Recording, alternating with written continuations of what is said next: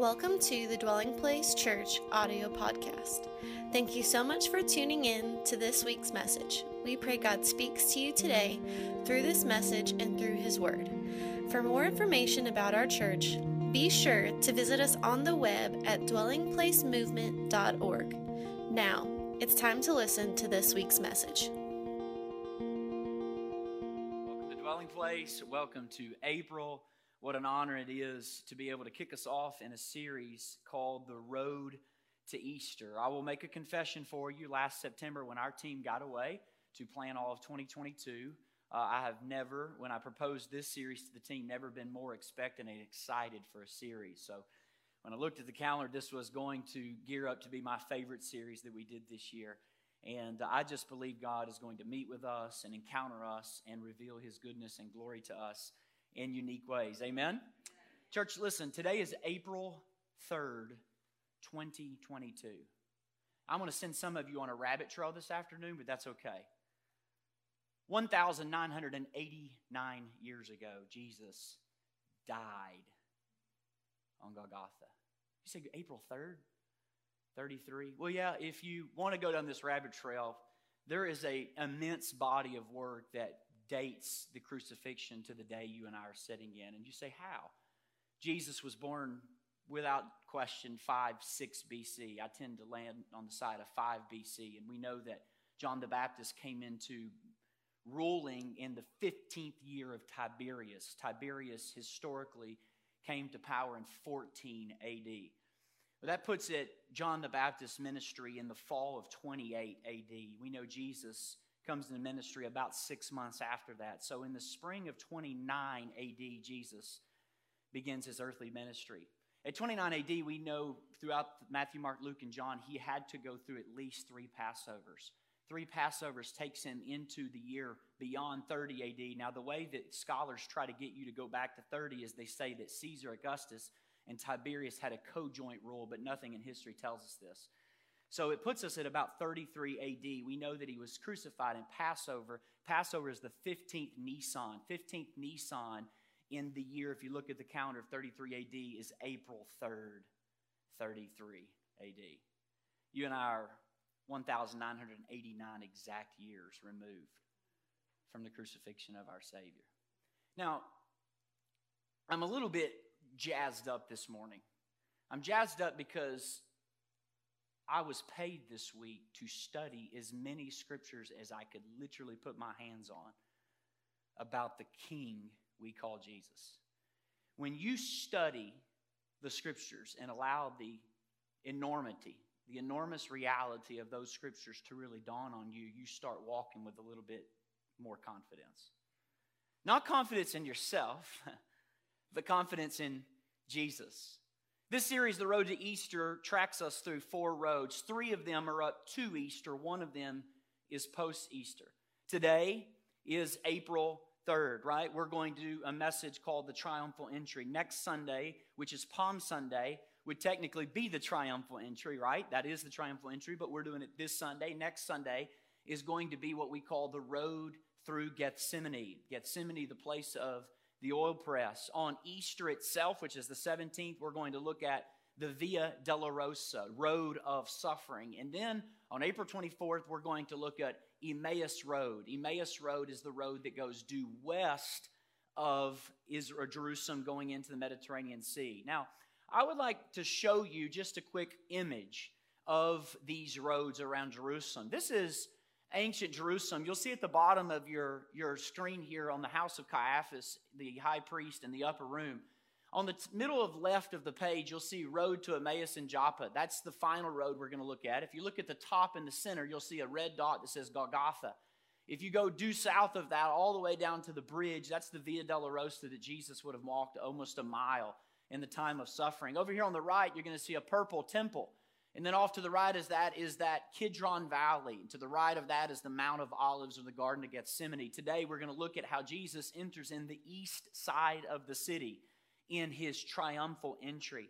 Now, there's a couple of things that need to be said about the triumphal entry. One being that the gospel writers agree that this is in the final week of Jesus' life, what we call Passion Week, meaning he dies on Friday, he comes into the city on Sunday in his triumphal entry. But what's really, really unique about this is that most of the Gospels spend six or eight chapters in the final week of Jesus' life. I think it's accurate for us to say that Matthew, Mark, Luke, and John are passion narratives with extended introductions. Because really, what the Gospels are about, or what we're going to talk about for the next four Sundays, this is where the Gospels talk about the creative energy about God's redemptive promise, not only for Israel, but for the whole world. If you have a Bible, go with me to Matthew chapter 21. Matthew chapter 21. If you want to put a marker, you can put a marker in Micah chapter 5. Micah chapter 5. We're going to look at Matthew's account of the triumphal entry. It's so good to have Aaron Guthrie on stage. He is going to be live painting, as you see now, both in this gathering and the next, and then it will be revealed.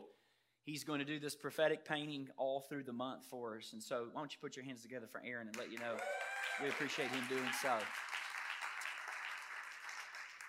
I want to tell you, we're going to do some special stuff at the end of this gathering, so stick with me. I, I studied as many verses as I could about, again, the King Jesus. And you can't help but as you read this passage, you can't help, again, to just get confidence. And I'm going to read so much scripture in this message. In fact, I'm going to allow the scripture just to speak to you most of the message. If you don't walk out of here in just a little bit with a little swagger in your king, your legs are broken, okay? This is not somebody's opinion. What we're going to read is the infallible, inerrant Word of God. And it says so much about our King that should make us step back and go, You got to be kidding me. That's my King? And so we uh, begin in Matthew chapter 21, teaching from the triumphal entry. I want us to look at several different distinctions of Jesus as King. Let's read. So the disciples went, uh, start in verse 1. Do you have verse 1? That's verse 6.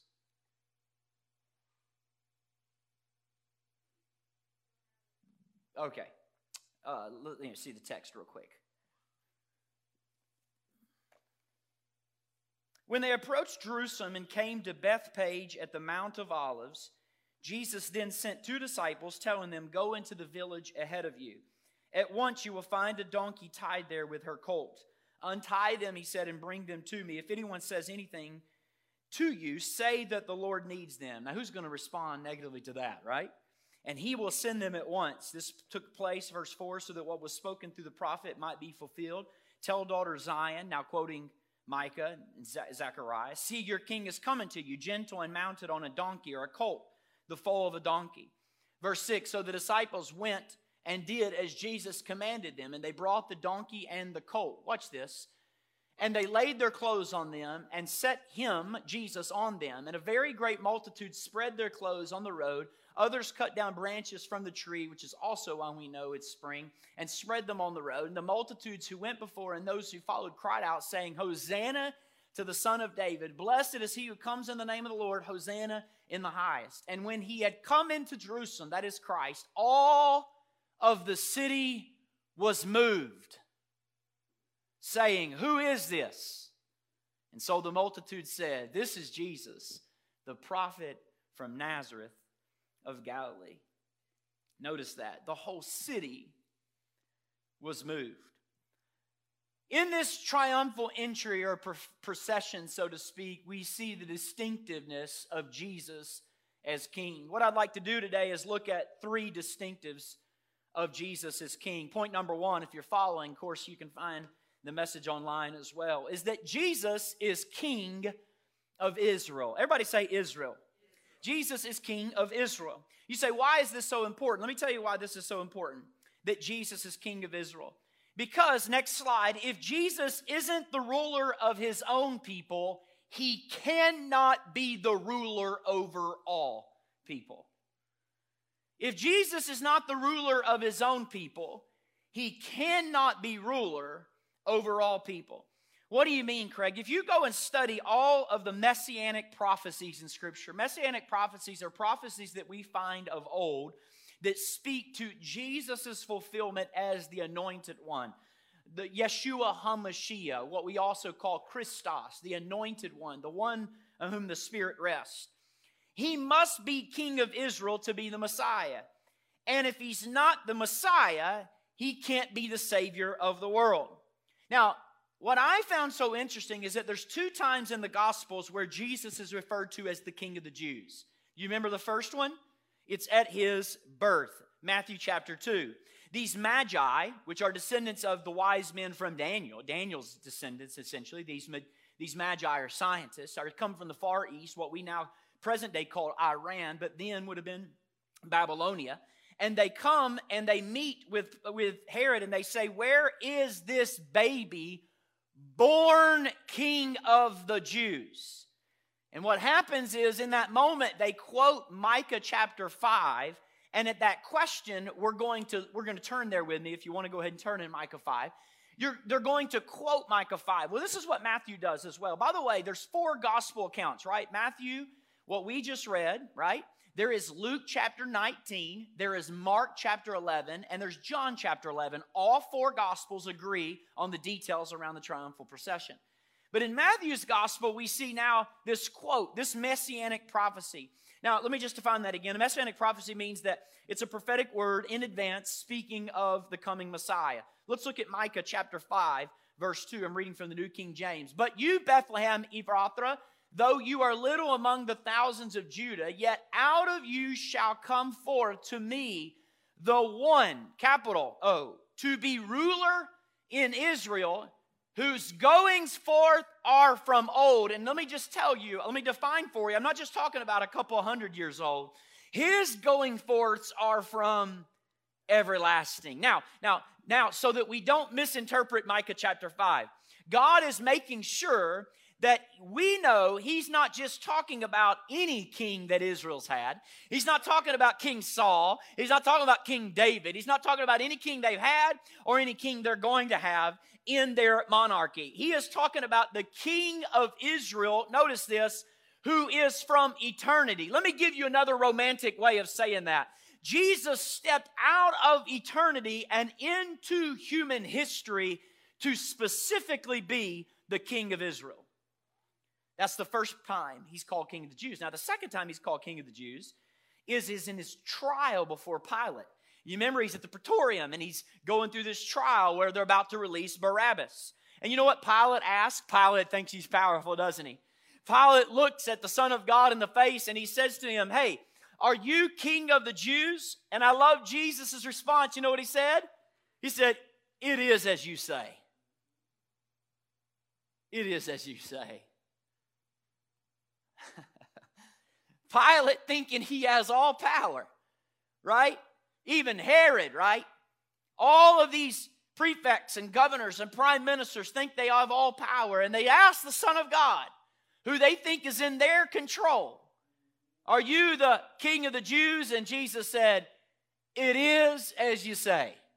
You know what that means? A proper interpretation of that is, Duh, Pilate. Duh. Right? Now remember, what Pilate does is he writes the transcription above Jesus' head. Remember what he does? And it goes above Christ's head and it says, King of the Jews. But do you remember what happened in the Gospels? The scribes and the Pharisees are so mad about that title that they tell Pilate, don't write that. He, he said he was the king of the Jews. We didn't say he was the king of the Jews. And Pilate responds, Don't you love this? I think he took a page out of Jesus' book. What I have written, I have written. I think, I think he realized what just happened when Jesus said to him, It is as you say. Here's what you need to understand before we read Zechariah chapter 9. The Jewish people have been prophetically prepared for the coming of Messiah more than any other people on earth. Now, I want you to see something. They are prophetically pre programmed to be looking for the coming Messiah. Now, listen to that. Take that framework and read Zechariah chapter 9, verse 9. Next slide. Rejoice, O people of Zion, holy city. Shout in triumph, O people of Jerusalem. Look, your king is coming to you. He's coming from the east. This is a triumphal entry. He is righteous and victorious, yet he's humble, riding on a donkey. He is riding on a donkey's colt. So the question is this if the Jewish people have been prophetically prepared so well, why can't they see him? It is true that Jesus checked every box of messianic prophecy, he fulfilled them to a T. Why can't they see it? I would say and propose to us that's a great question, but let's be really careful how we answer it because I hear people who are Christians often answer this foolishly like foolish Gentiles. Okay? And we become very arrogant. It's easy for people to say, Well, I know he is king. Why didn't the Jews recognize he was king? Okay? I want to challenge you to not talk like that. That's very unbecoming of a follower of Jesus, especially in the context of Jewish culture. Okay? What do you mean? Jewish people understand that the fortunes of the king and the fortunes of the people are intertwined, and every messianic passage that they have memorized from five years old all point to a conquering king who will lead the people of Israel to be conquerors. That's what they're looking for. That's what they're pre prophetically programmed to see. Now let's go back to Micah's passage in Micah chapter 5. Where, remember, we just read verses 2. Let's read verse 7 through 9. Next slide. Notice what the text says. Then the remnant, this is prophesying of Jesus, left in Israel will take their place among the nations. They will be like dew sent by the Lord or like rain falling on the grass, which no one can hold back and no one can restrain. The remnant left in Israel will take their place among the nations. They will be like a lion among the animals of the forest, like a strong young lion among flocks of sheep and goats. They will pounce and tear as they go with no rescue in sight. The people of Israel will stand up to their foes, and all of their enemies will be wiped out. This is how they're pre programmed. They're looking for a coming Messiah in which this is the reality. So here's what's so difficult to understand. I try to imagine if I were a Jewish person and I was not yet a believer in Yeshua, Jesus, if I did not yet believe in Yeshua, HaMashiach, Jesus as the Messiah, here's what would be very difficult for me. How could a king who has been prophesied to come as a conqueror, how does that conquering king allow someone else to conquer him by being crucified on a tree? That's hard to reconcile. That question stirs up an entire different debate. Pastor Chad brought it up in his exhortation. Has the kingdom of God already come? Or is it going to come? Has it already come or is it coming? I want to say to you, you can today find brilliant theologians on both sides of this issue. It's been debated for 2,000 years. Let me answer the question Has the kingdom of God come or is it already or yet to come? Here's the answer Yes. Yes. The kingdom of God's at hand, but it's within you. Jesus, come on, get your story straight. Is it here or is it not there? Is it inside of you or is it outside of you? Is it out there? Is it, is it coming? Is, is it, the first time, listen to me, you have to process the first coming as well as the second coming. When you start thinking about the kingdom of God, we have to realize the first time Jesus came, he came as a redeeming king. The second time Jesus comes, he will come as a reigning king. The first time Jesus came, he came to set up a spiritual kingdom. Let's do some juxtaposition for juxtaposition for a little bit. The first time he comes, he came to set up a spiritual kingdom. The second times he comes, he will come to set up a governmental kingdom where he will rule over the world for a thousand years, called the millennial reign. Here's another way to say it. Next slide.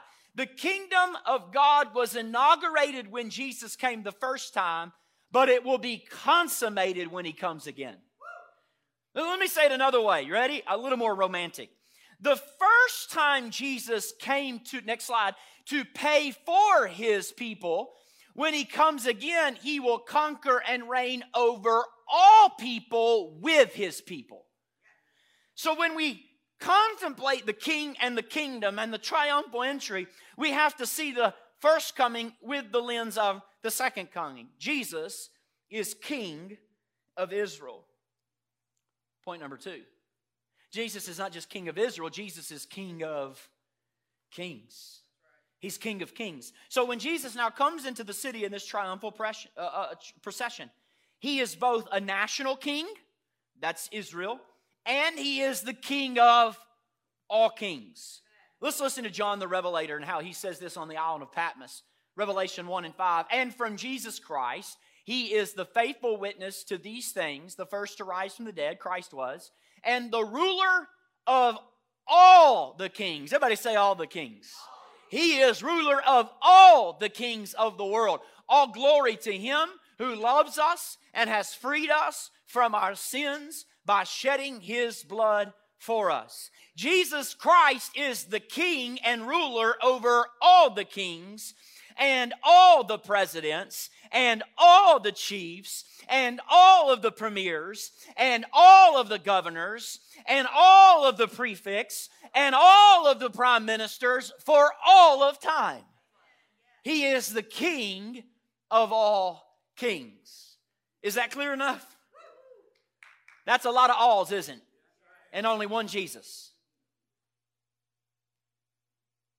The fact that Jesus is King of Kings speaks to his sovereignty. Would you say that word with me? Sovereignty. Our King is completely and perfectly sovereign. Now, what does that word sovereign mean? Can I define it for you? I'm going to give you my little working definition of a sovereignty. Here it is. Next slide. Jesus, as the King, has the ability to orchestrate his intentions independent of any other human in any place of authority at any time he wishes in the history of humanity. That's his sovereignty. He has the ability, and as sovereign king, to orchestrate his intentions and desires independent of any other human in any place of authority at any time in history. Listen to the way Jesus talks in Matthew 28 about his sovereignty. I want y'all to see, just investigate with me. Does Jesus really aware that he is sovereign king? Let's just see. And Jesus came and said to them, All authority all authority. We, we jump so quick to the Great Commission, we forget verse 18. Can we just sit right here for a moment? There is no one, there's not a bit of authority outside of the authority that Jesus holds. He said, All authority in heaven and on earth has been given to me. He understood completely about his sovereignty as king all authority. All authority that has ever has been or ever will be, Jesus said, has been given to me. All of it. That's good news, isn't it? Because things might be shaky right now here, right? Things could be shaky in your life. Things could be shaky in your marriage. Things could be shaky in situations that you are engaged in or shaky at work. Listen to me. Listen to me. Things might be shaky here, but things are not shaky around his throne. There is no shaking around the King of Kings throne this morning. Here's what that means. Are you ready? Next slide. Others might have some power, but Jesus has all power. Let me say it another way. Others might have some authority, but Jesus has all authority. Let me say it another way. Others might have a say, but Jesus has the final say. He is the one with all authority, all authority in heaven and all authority on earth. Now, I want to read you a few passages that tell us he's the King of Kings and see if it doesn't give you a little confidence, all right? I'm just going to read them just as they are in the text. There's so many I could read. I've just kind of I've kind of narrowed them down today. Let's look first of all at Daniel chapter 2 verse 21. And he, that's the king, changes the times and the seasons. He removes kings and he raises up kings. He gives wisdom to the wise and he gives knowledge to those who have understanding. This is our king. Let's look at the next one Proverbs chapter 21 and verse 1. The Bible says, The king's heart is in the hand of the Lord. Did you see that? And like the rivers of water, he, the real king, can turn the earthly kings wherever he wishes. He can, he can move their hearts whatever direction he wants to move them. He can harden Pharaoh's heart if he wants to harden Pharaoh's heart. He can do what he wants to do. He literally, the king's heart is in the hand of the King of Kings. Let's look at Psalm 135, verse 6. Whatever the Lord pleases, he does. I love when the Lord talks like that. I love when he talks like that. Whatever he wants to do, he does. Whatever pleases him, he does. Where at? Where, where can he do it, Craig? In heaven and in earth and in the seas and in all the deep places. Whatever he wants to do, he does. He is the king of all kings. Let me say it this way there is nowhere where Jesus is unable to do what he wants. So, no matter what your situation look like, no matter where you come from, no matter what it appears on the outside, he is the sovereign king who is containing all power. Let's look at one more Isaiah chapter 14. What's this one? Verse 24 through 27. The Lord of hosts has sworn, As I have planned, so shall it be. As I have planned, so shall it be. And as I have purposed, so shall it stand, the Lord says. I will break the Assyrian in my land, and on my mountains I will trample him underfoot, and his yoke shall depart from them, and his burden from their shoulder. Next slide. The Lord of hosts has sworn. This is the purpose that is purpose concerning the whole earth, and this is the hand, my hand, that is stretched out over all the nations. For the Lord of hosts has purposed, and who will annul it? When the Lord King Jesus purposes something, no one shall stand up against it. Folks, you're going to have to get with me this morning, okay? You're going to have to come and join me in my study this week. When the Lord has purposed something, who can annul it? I don't know what has gotten into us as Christians of us playing it safe in our world, as if our God is held hostage to a, a world that has gone mad. When the Lord purposes something, come on, who's going to step up to the plate and annul it? He said. Who's going to undo what I've done? Who is going to stand up against the Lord of hosts? What are we playing it safe for as believers? Why are we on our heels? He goes on and says, For the Lord has purposed it. His hand is stretched out. Watch this. And who is going to turn it back? Our king is the king of all kings. All authority every earthly king has is on loan from Jesus. It's on loan because all authority is his. Let me read Revelation 19 this is what Jesus looks like right now while we're seated here. And I saw heaven opened. Go back to verse 11. Do you have verse 11? Then I saw heaven opened, and a white horse was standing there. Its rider was named Faithful and True. Out of all names Jesus could put, pick. He wants to be faithful to you and true to you. Wow. For he judges fairly and he wages a righteous war. His eyes are like flames of fire, and on his head are many crowns. A name was written on this lamb that no one could understand except himself. He wore a robe dipped in blood. And it's not other people's blood, it's his own blood. He wore a robe dipped in his blood. And his title was the Word of God. Look at this next text. John then looks up. The armies of heaven, dressed in the finest of pure white linen, followed him. That's us. That's you and me followed him on white horses. From his mouth came a sharp sword to strike down the nations. He will rule them with an iron rod. He will release the fierce wrath of God, the Almighty, like juice flowing from a wine press, And on his robe at his thigh was written the title. This is not a tattoo on his quadricep, okay? This is on the edge of his garment. A title, King of all kings and Lord of all lords. Now, I want you to see something. We notice when Jesus is involved in this triumphal procession, the Bible and the text tells us it begins at Bethany. Let me show you a couple pictures. Watch this real quick. Today, next slide. Today is the triumphal entry. I'm standing here on the Mount of Olives, which is really not like a glacial mountain. It's like 300 feet above. What is below you right there is the Kidron Valley. To your right, just off the screen, is the Garden of Gethsemane. That there is the Dome of the Rock where the Muslims, obviously, of course, have bought the Temple Mount. Okay? This is where Jesus would have stopped in his overlook and wept over Jerusalem because he was like a mother hen wanting to pull her in and she would not have it, right? This is where he would have. I'm standing in Bethany right now. Okay? This is where Jesus spent a lot of time. This is where Mary, Martha, and Lazarus lived. Jesus never wanted to stay in the city, too much vitriol and violence, so he stayed just off the, the eastern side of the city. Next slide. Next week, Pastor Chad's going to preach to you about the Garden of Gethsemane. This is Gethsemane.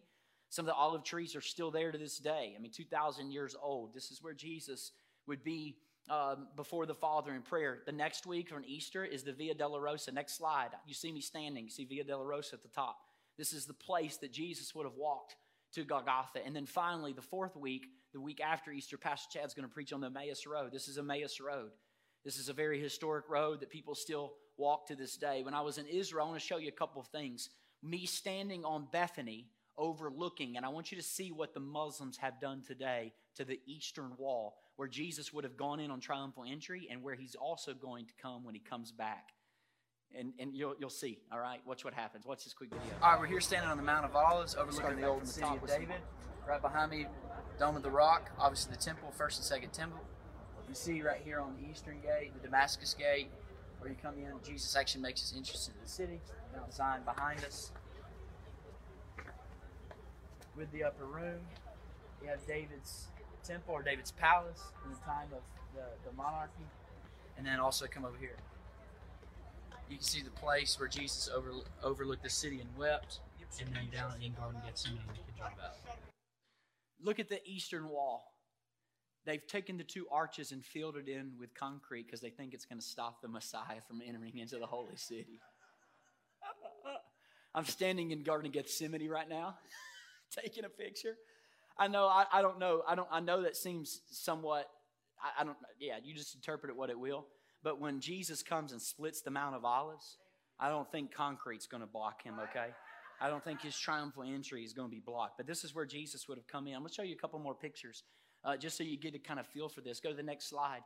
This is me standing with the camel on the on, on the Golgotha or Bethany. I want to show you this because it's going to make sense in just a minute. Quickly, quickly, next slide. Next slide. This is me standing at Golgotha. The Muslims have bought Golgotha. That's the place of the skull where Jesus historically was crucified, right there at the point. This you can see this is two eye sets. Why they call it the place of the skull? The Muslims have have bought that entire piece of property and put their own graveyard on top of Golgotha, the place of Jesus' crucifixion. Next slide. Uh, you'll see this is where Jesus was baptized by John the Baptist at the place of the Jordan. Next slide. I actually got baptized there. It's me, one of my old pastors. Next slide. A mentor of mine uh, got baptized. Next slide. This is me getting baptized in the Jordan. Many of you have done this as well. Next slide. I'll show you. Oh, I'm sorry. That's good. So you see, you see Jesus. He's coming down from the Mount of Olives, or what we call Bethany. Now, watch this.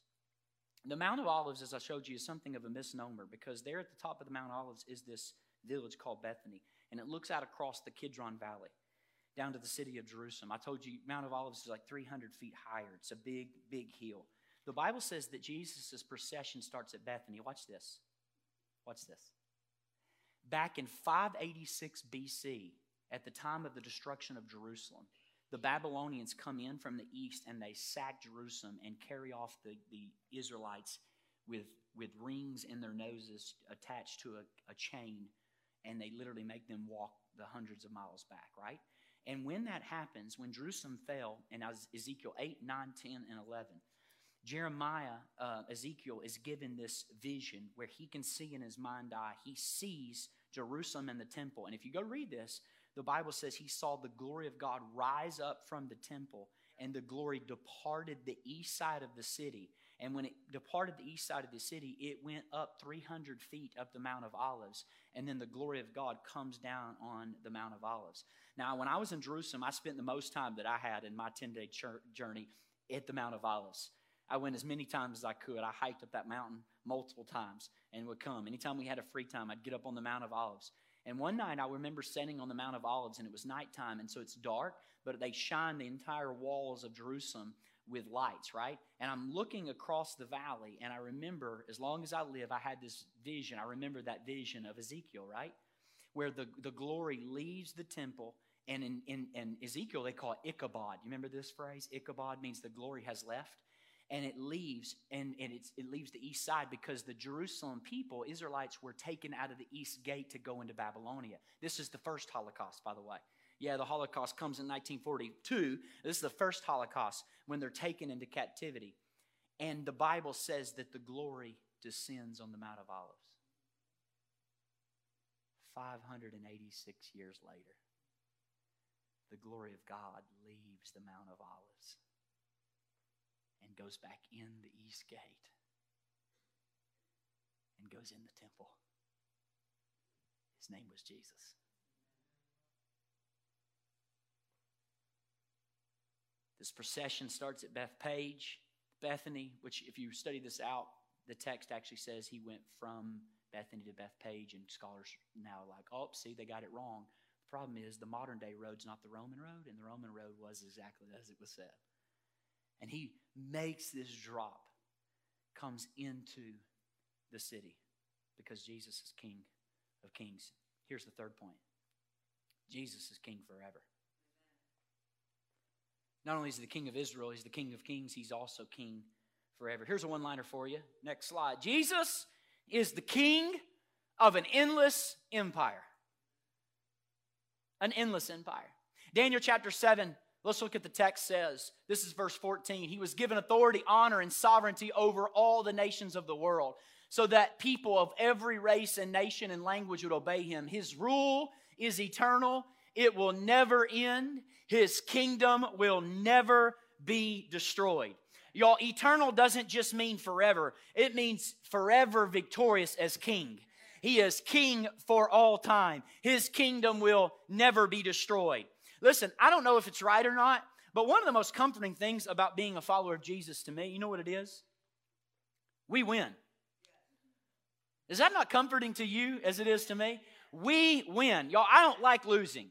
Okay? I will celebrate my wife winning last week, her team, in the basketball tournament. I'm not sure who won the guys, but I will celebrate her team that they won in the basketball. I do not like losing. I've never liked losing. I hate to lose.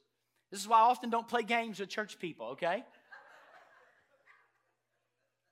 But listen, I don't know what it is about us. I don't, uh, seriously, I don't know what it is, but we often forget we are on a team that never, ever, ever, ever, ever, ever, ever, ever, ever, ever, ever, ever, ever loses.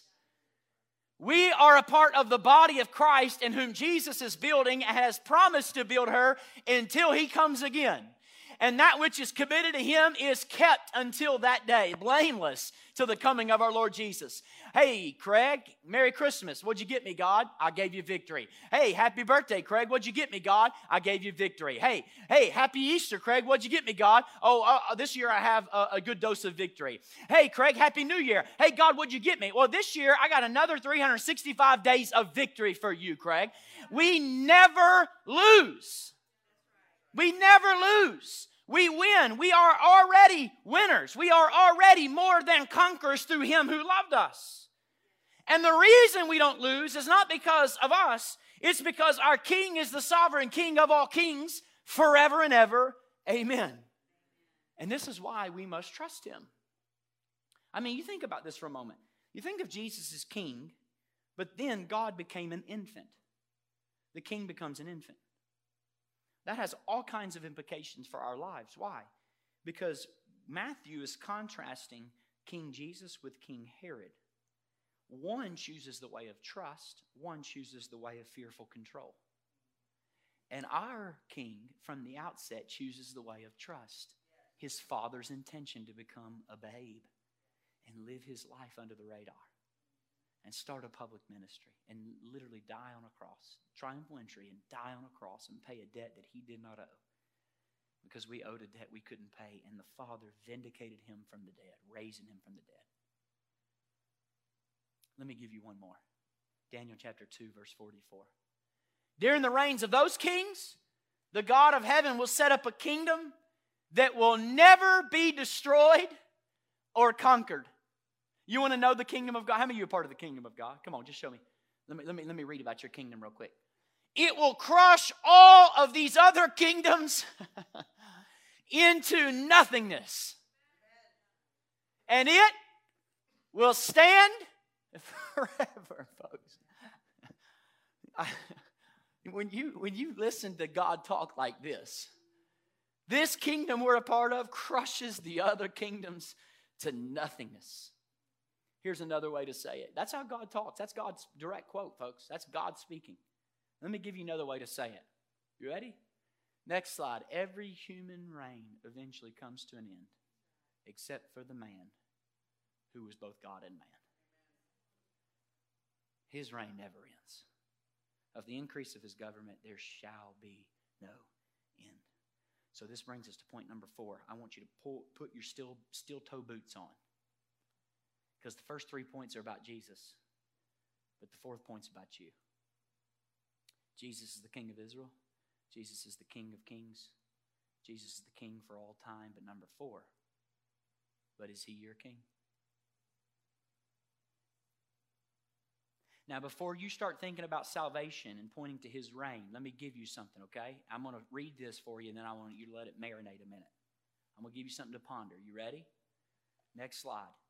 The earthly struggle with Jesus is not with Jesus as Savior, but with Jesus as King. Everyone wants to be saved when they're dying. Few want to be ruled when they're living. Now, now hold on, just let that set a minute. When I say Jesus is your king, I'm not asking about your salvation.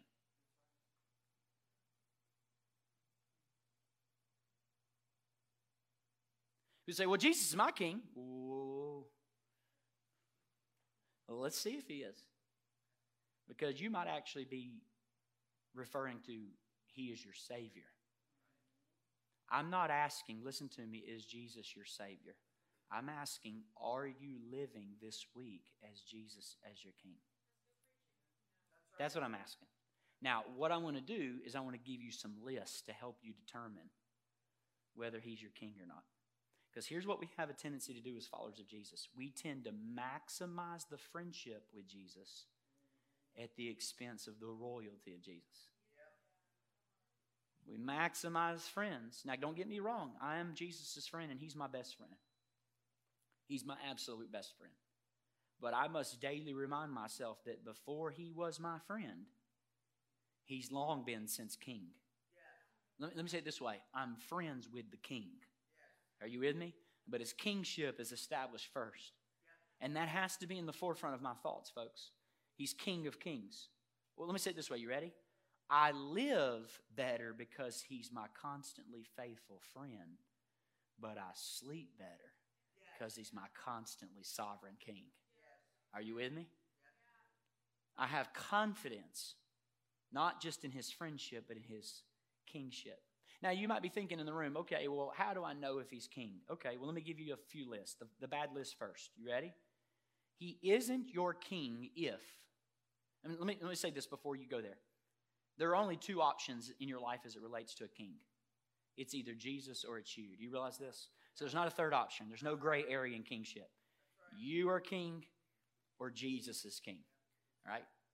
That's the only way. You abdicate the throne of your heart and say, Jesus, I want you to be king or I want to be king. So here's the first thing He isn't your king if, number one, next slide, you are addicted to being in control. He isn't your king if you're addicted to being in control. Let me say it this way Jesus cannot, next slide, be your king if you must always be in control. If I always have to be in control, Jesus can't lead. You can have faith or you can have control, but you can't have both. So he isn't my king if I'm addicted to being in control. Here's number two He isn't your king if Next slide. You consistently make decisions without consulting the king. So, he isn't my king if I'm constantly making decisions without consulting the king. Let me say it this way, church. If you don't consult with Jesus over big decisions, you've turned your life into its own kingdom and you've enthroned yourself as its king. Even as a believer, even as knowing Jesus as Savior. Every big decision that affects the kingdom and its citizens must be made in consultation with the king. No one can make a decision that's going to affect other kingdom citizens without asking the king. No one can do that in any kingdom. In any kingdom. So I want to ask you, what percentage of the time do you consult with your king over your decisions?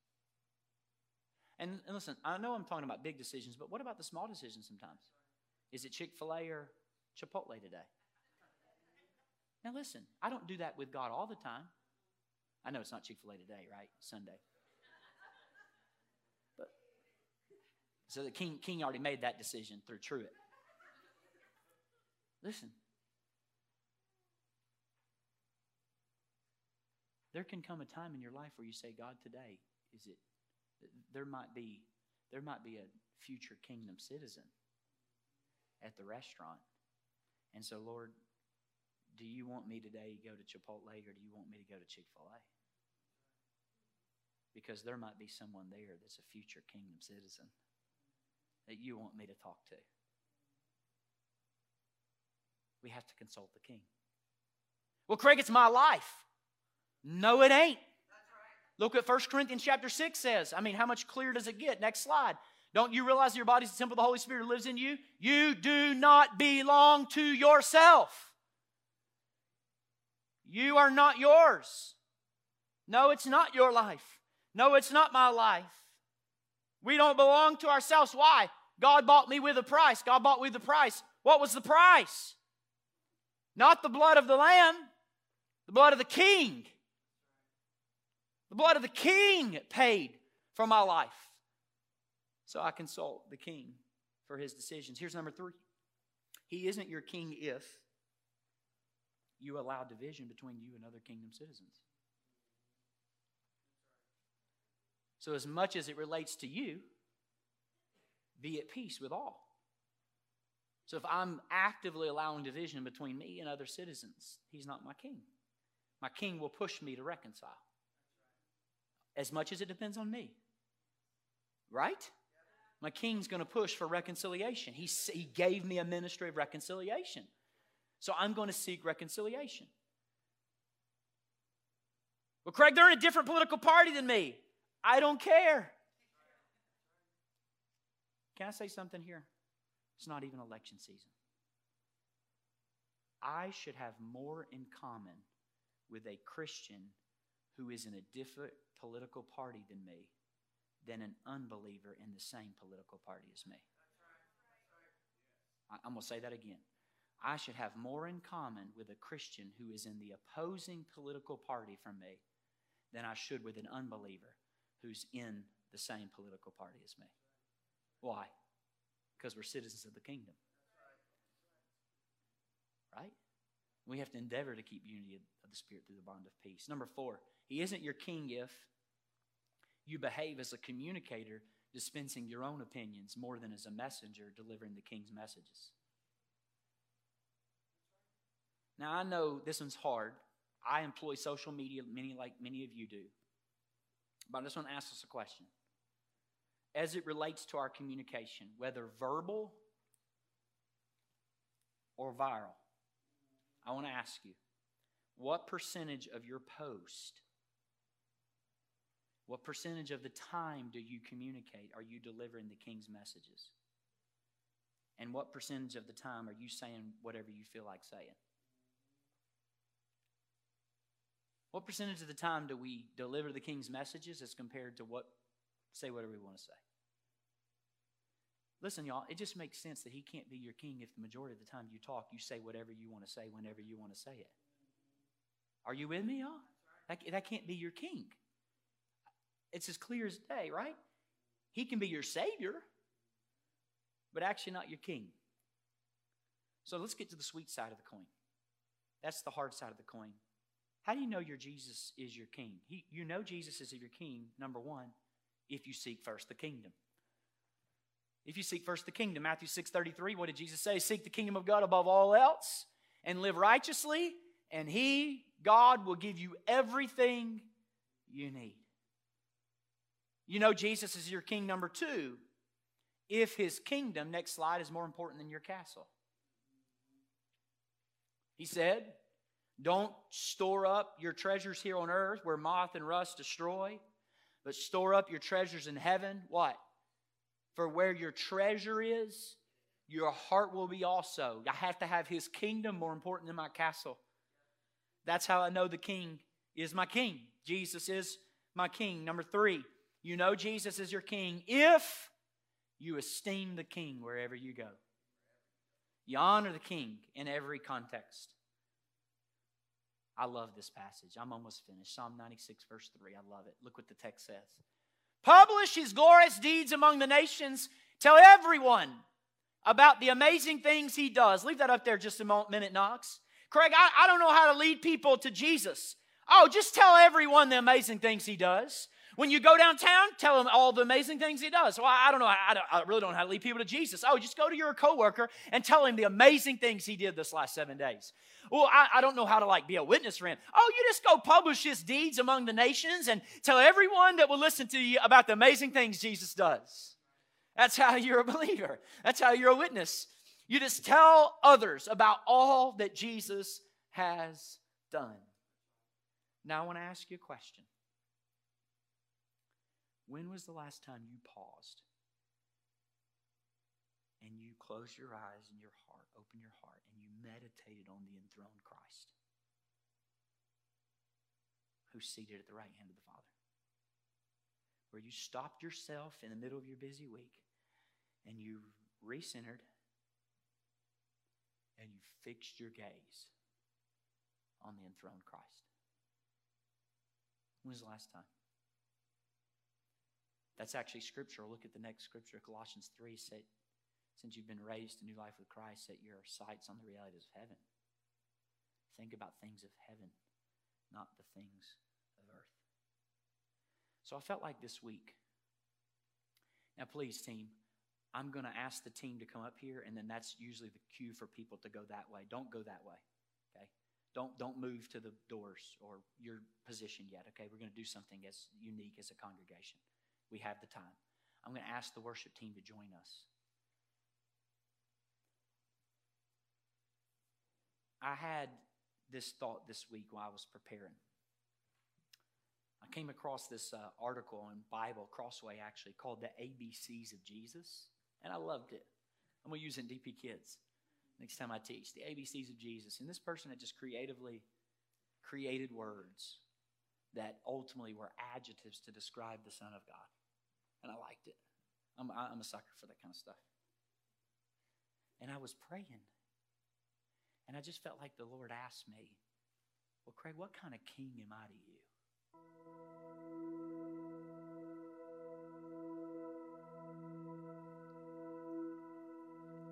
What kind of king am I to you? Call it what it is, I don't know. Every time this time of the year, I, I the, the Lenten Easter seasons does something for me. It awakens my wonder. It does it every year since I've been known Christ. It just I get so immersed in the details of the passion narratives and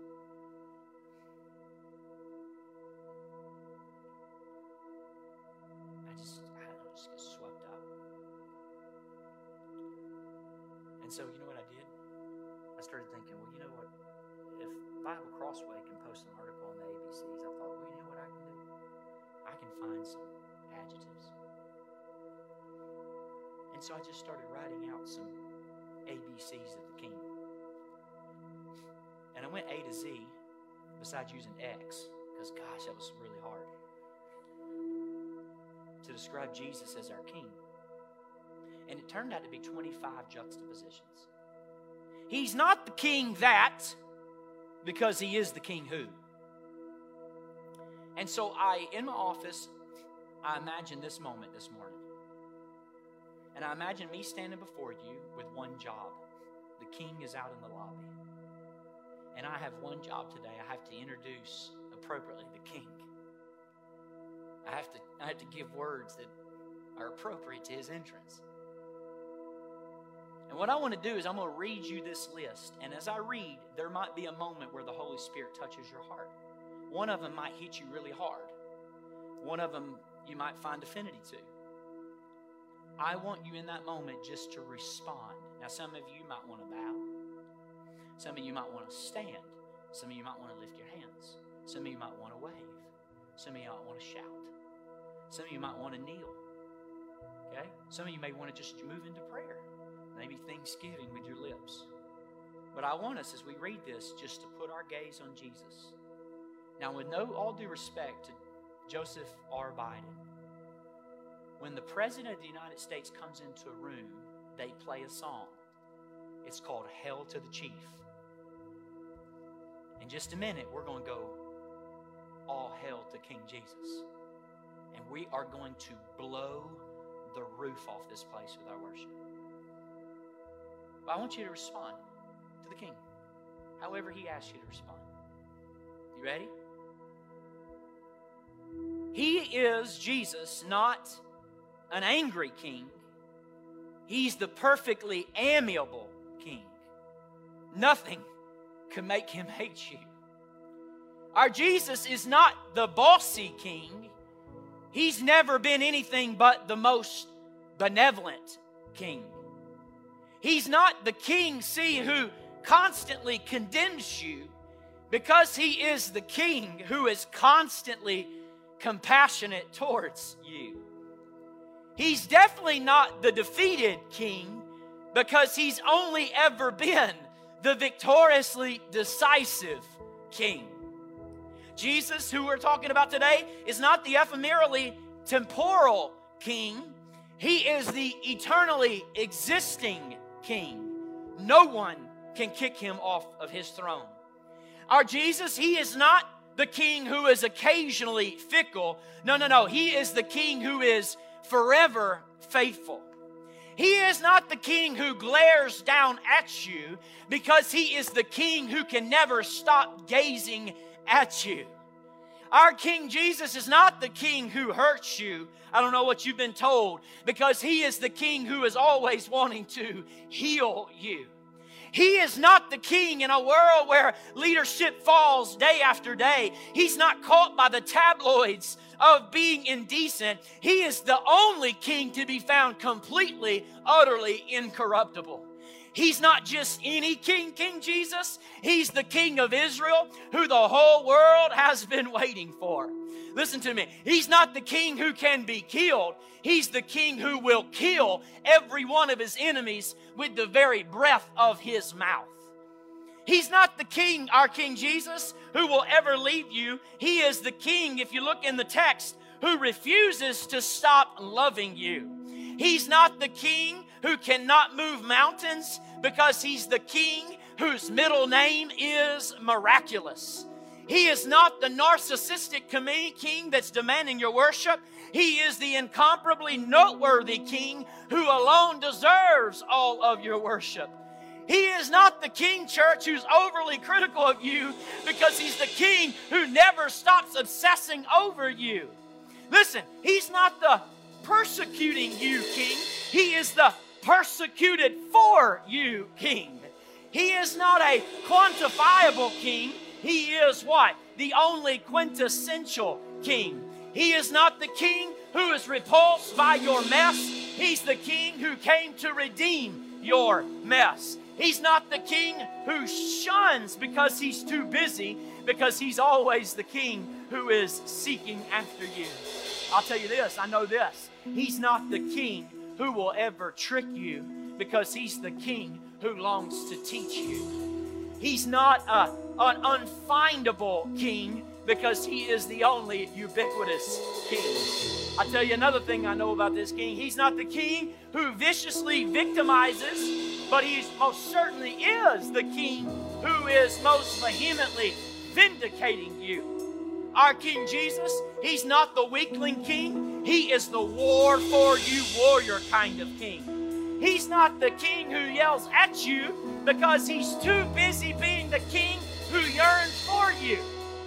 And he's not, Z was hard, y'all. Z was hard. He's not the king whose favorite thing is to zap you because he's the king who, when you realize he's the one who is zealous for you. Thank you so much for listening to this week's message. If you would like more information about our church, be sure to visit us on the web at dwellingplacemovement.org.